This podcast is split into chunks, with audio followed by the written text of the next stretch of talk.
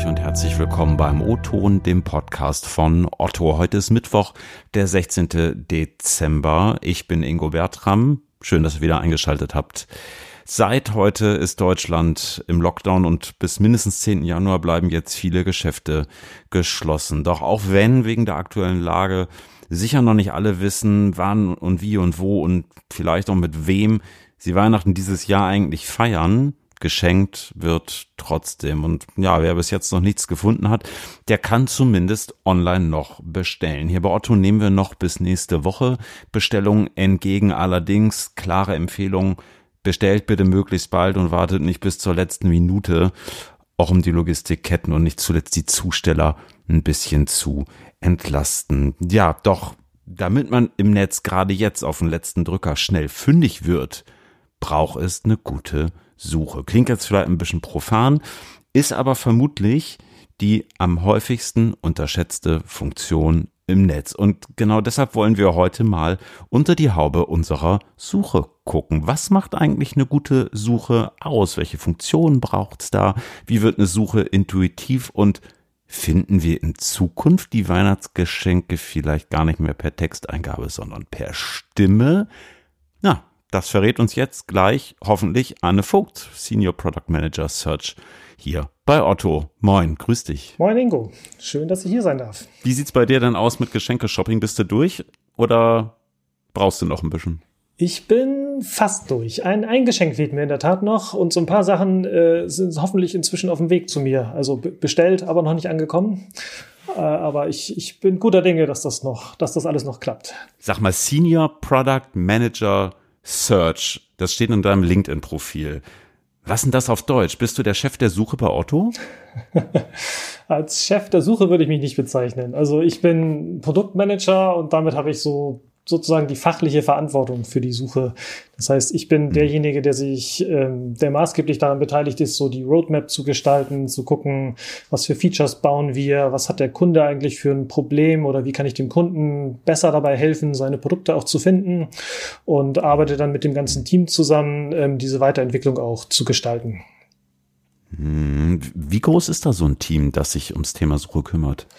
Äh, wir sind aktuell so knappe 20 Personen und wir haben, äh, offiziell haben wir eigentlich sogar zwei Teams, die an der Suche arbeiten. Also wir sind das Team Search, das ähm, sich sehr mit so Suchalgorithmen und so beschäftigt und es gibt noch ein, ein Schwesterteam, das Find heißt, die mehr so ähm, die Präsentation von den Suchergebnissen und so übernehmen.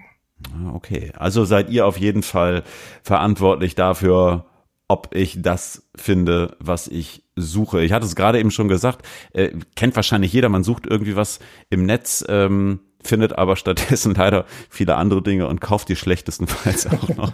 Mal blöd wie die Brieftasche. Ähm, wenn ich aber was Konkretes suche und ich finde, ist das erstmal, ich glaube, da sind wir uns eigentlich eine ziemlich doofe Nutzererfahrung. Ne? Ähm, wie stellt ihr sicher, dass wirklich passende Ergebnisse angezeigt werden? Ja, das ist quasi so der, der Kern unserer, unserer Aufgabe. Also äh, alles, was wir machen, hat eigentlich dieses Ziel, das das Passende zu finden.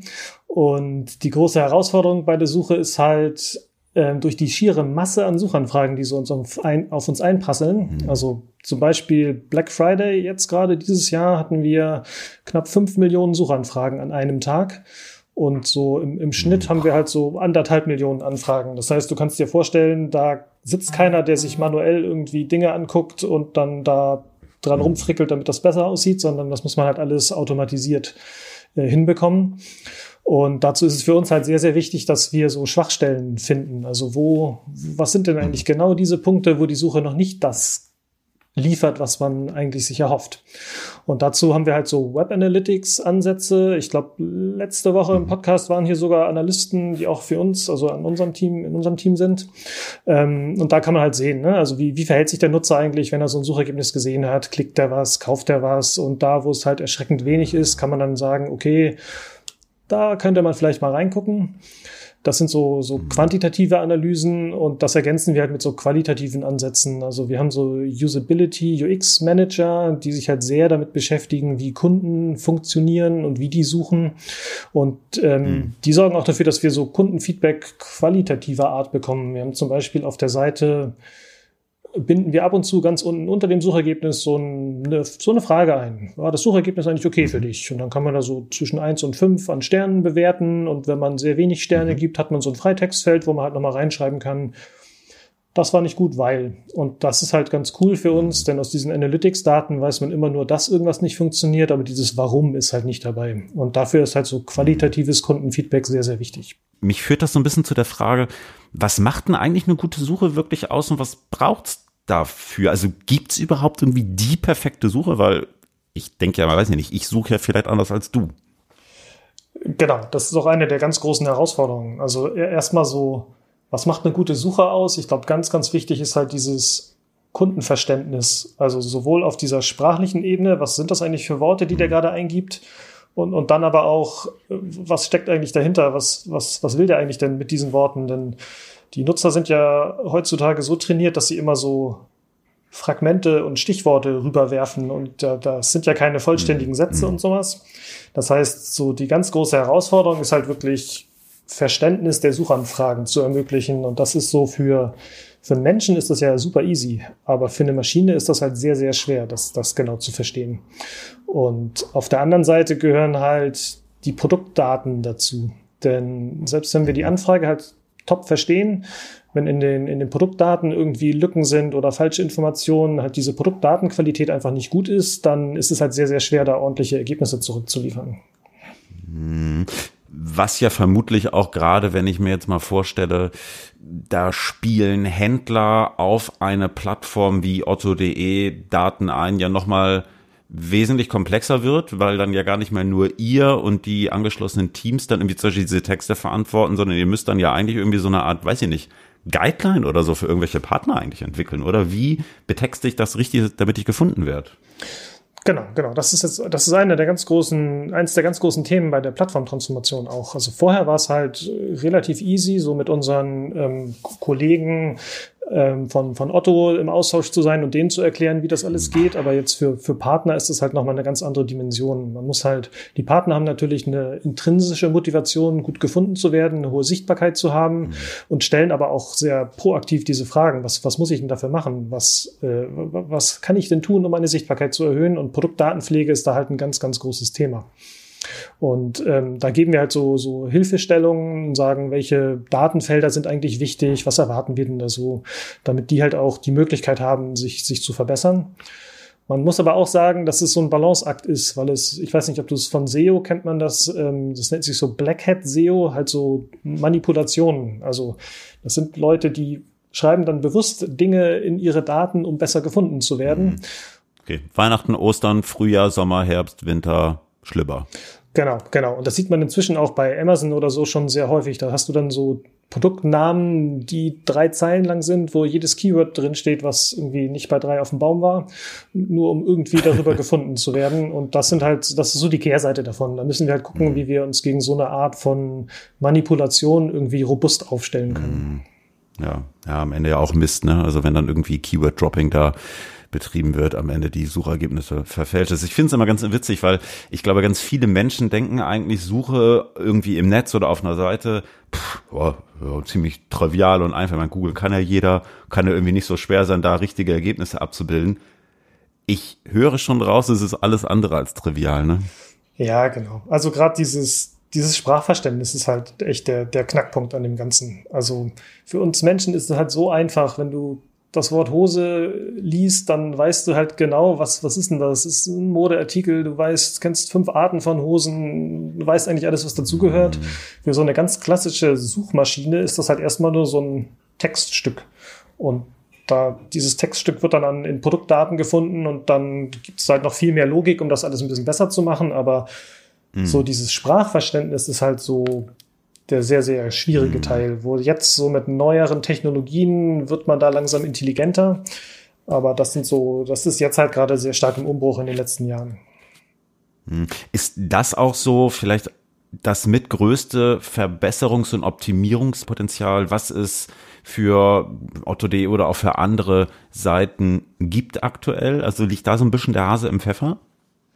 Ähm, genau, auf jeden Fall. Das ist eines der ganz, ganz großen Themen. Ähm, insgesamt so Machine Learning, künstliche Intelligenz, das, was jetzt häufig so als Buzzwords in, glaube ich, so jedem Bereich rumfliegt, ist, ist auch im. Suchebereich sehr, sehr wichtig geworden, ähm, weil es einfach ermöglicht, dieses Kundenverständnis, aber auch das, welches von diesen Produkten ist jetzt eigentlich so dieses, das Relevanteste, was ich auf der Platz, Platz eins in meinem Suchergebnis, was soll ich denn da anzeigen und so. Und um, um diese Frage zu beantworten, ähm, ist es halt wichtig oder bieten halt so Machine Learning Ansätze gute Wege, um halt von Nutzern zu lernen, weil die ja, die klicken und kaufen und das sind ja Informationen, an denen man erkennen kann, was ist denn eigentlich hier das Relevante. Und ähm, mhm. Wenn man das schafft, das zu nutzen, dann kann man halt die Qualität der Suche auch gut verbessern. Mhm. Sind das auch so Punkte, an denen ihr bei Otto gerade arbeitet, um die Suche weiter zu verbessern oder ist da schon alles perfekt? ähm, perfekt noch nicht, aber genau, wir arbeiten daran. Also wir auf sind halt dahin. genau auf dem Weg dahin. Also wir sind halt mit diesem eher klassischen Ansatz der, der Textsuche, da haben wir glaube ich schon sehr sehr viel rausgeholt von dem Potenzial und bewegen uns jetzt so in gerade seit den letzten ein anderthalb Jahren so sehr stark in diese Richtung Data Science, Machine Learning Ansätze. Das, was wir konkret gerade bearbeiten, nennt sich Learning to Rank. Das ist halt wirklich, das sind dann Modelle, die quasi vom Nutzer lernen, was ich auf den ersten Positionen am besten anzeigen sollte. Und das ist halt auch ein sehr, sehr spannendes Thema. Hm. Jetzt hast du, finde ich, gerade einen äh, ganz interessanten Punkt angeschnitten, weil textbasierte Suche ähm, oder beispielsweise jetzt auch so ein Einsatz von Machine Learning in, in der Suche, das ist ja eigentlich nur ein Punkt, aber wenn ich mal so überlege, ich meine, Digitalisierung irgendwie schreitet äh, jäh weiter voran und es hat sich gerade so in den letzten Jahren ja viel getan, also gerade auch so in Richtung Sprachassistenten zum Beispiel oder auch so in Richtung bildgestützte Suchen. Ich äh, nutze hin und wieder zum Beispiel Google Lens bei mir auf dem Telefon. Ähm, ist das eigentlich so die Web- und Produktsuche der Zukunft? Was meinst du? Wie schätzt es ein? Das ist eine sehr, sehr spannende Frage. Ähm, was, was jetzt halt so in drei, fünf Jahren, also ich bin mir sicher, dass jetzt nicht in den nächsten ein, zwei Jahren auf einmal die klassische Suche weg ist und nur noch so sowas gemacht wird. Ob das in drei, fünf Jahren ist, äh, kann man halt sehr schwer sagen. Ne? Das sind halt so Trends, die hm. wir beobachten, permanent um zu sehen, was, was tut sich da gerade am Markt, ähm, was, was für Potenziale haben wir da. Wir haben zum Beispiel bei uns in der, in der App, ich weiß nicht, ob du das kennst, ähm, kann man ja Spracheingabe jetzt schon machen. Also einfach statt zu tippen, kannst du da reinsprechen, was du suchst. Mhm. Und mhm. das ist halt was, daran können wir halt sehen, wie, wie gut wird denn das eigentlich angenommen. Das ist das Kundenbedürfnis eigentlich da, dieses, diese Sprachfunktion sehr stark zu nutzen. Und das ist halt momentan eher noch so im einstelligen Prozentanteil, mhm. also noch nicht so groß. Mhm. Und das, was die Leute da reinsprechen, ist witzigerweise dann auch nicht auf einmal ganze Sätze und, oh, meine Nichte hat nächste Woche Geburtstag und ich suche ein Geschenk, sondern doch äh, äh immer noch eher dieses Keyword-mäßige, also Lego. Okay. okay.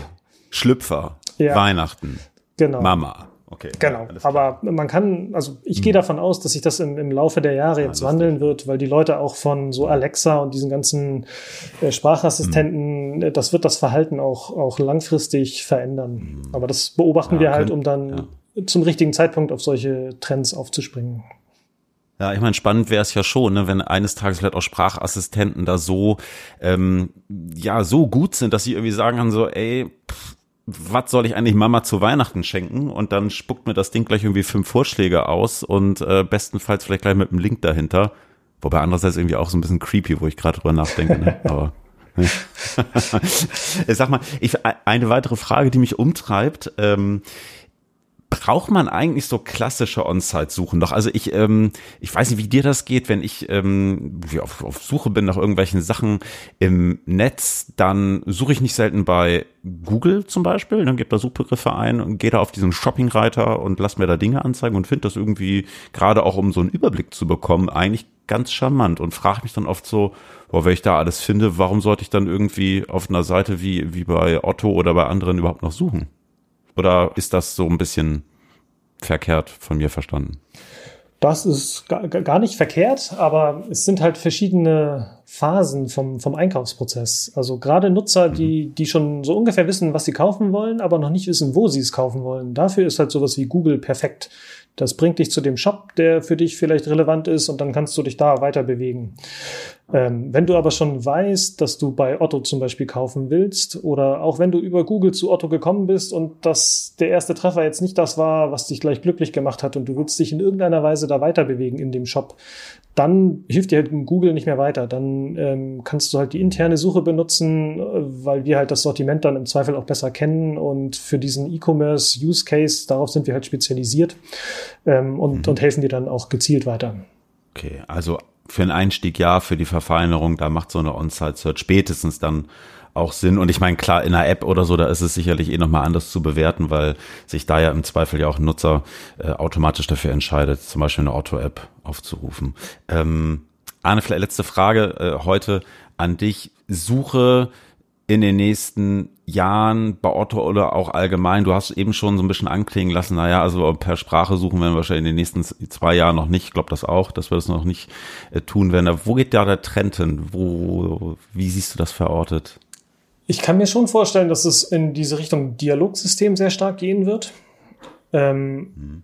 Bei so Bildsuchen und solchen Dingen bin ich mir halt noch nicht sicher. Also das kommt halt immer auf die Anwendungsfälle an. Jetzt irgendwo auf der Straße rumlaufen, jemand anders abfotografieren, weil, weil man die Hose cool findet, ist, glaube ich, schon noch so eine psychologische Hürde. Da bin ich mir nicht sicher, ob sich das langfristig. Ich habe das schon gemacht in der U-Bahn.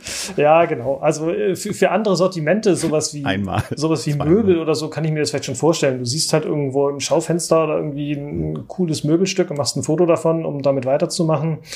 Ähm, ich glaube, es wird eine Kombination aus allen, aus, aus verschiedenen Bestandteilen sein. Ich glaube, das, was wir jetzt aktuell haben, wird weiter bestehen bleiben. Es wird ergänzt werden durch, durch andere Formate.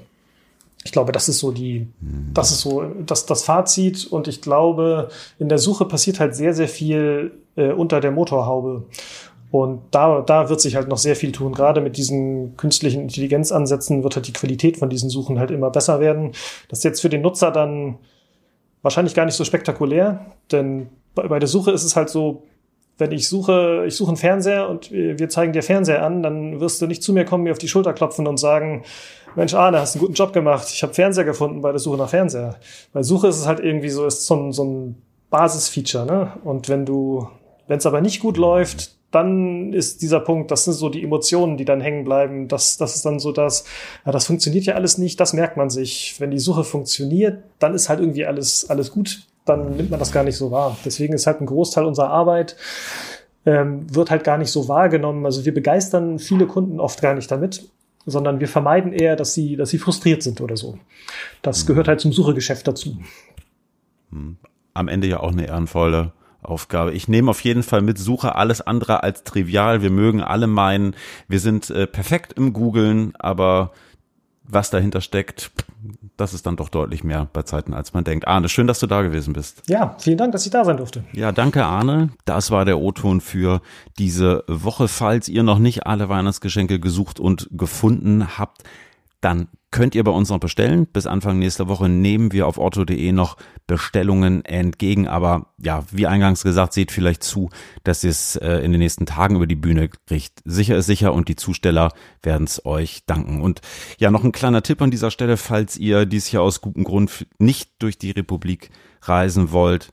Klingt vielleicht ein bisschen oldschool, aber wie wär's denn mal wieder mit einem guten alten Weihnachts Päckchen. Geschenke rein, Kekse rein, Karte dazu und fertig. Haben unsere Verwandten aus dem fernen Köln damals auch gemacht. Ich fand das als Kind immer richtig cool. Könnte man dies Jahr ja mal wieder wiederbeleben. Hermes nimmt eure privaten Pakete übrigens noch bis nächsten Montag, 21.12. an. Also hopp hopp ab in den Paketshop.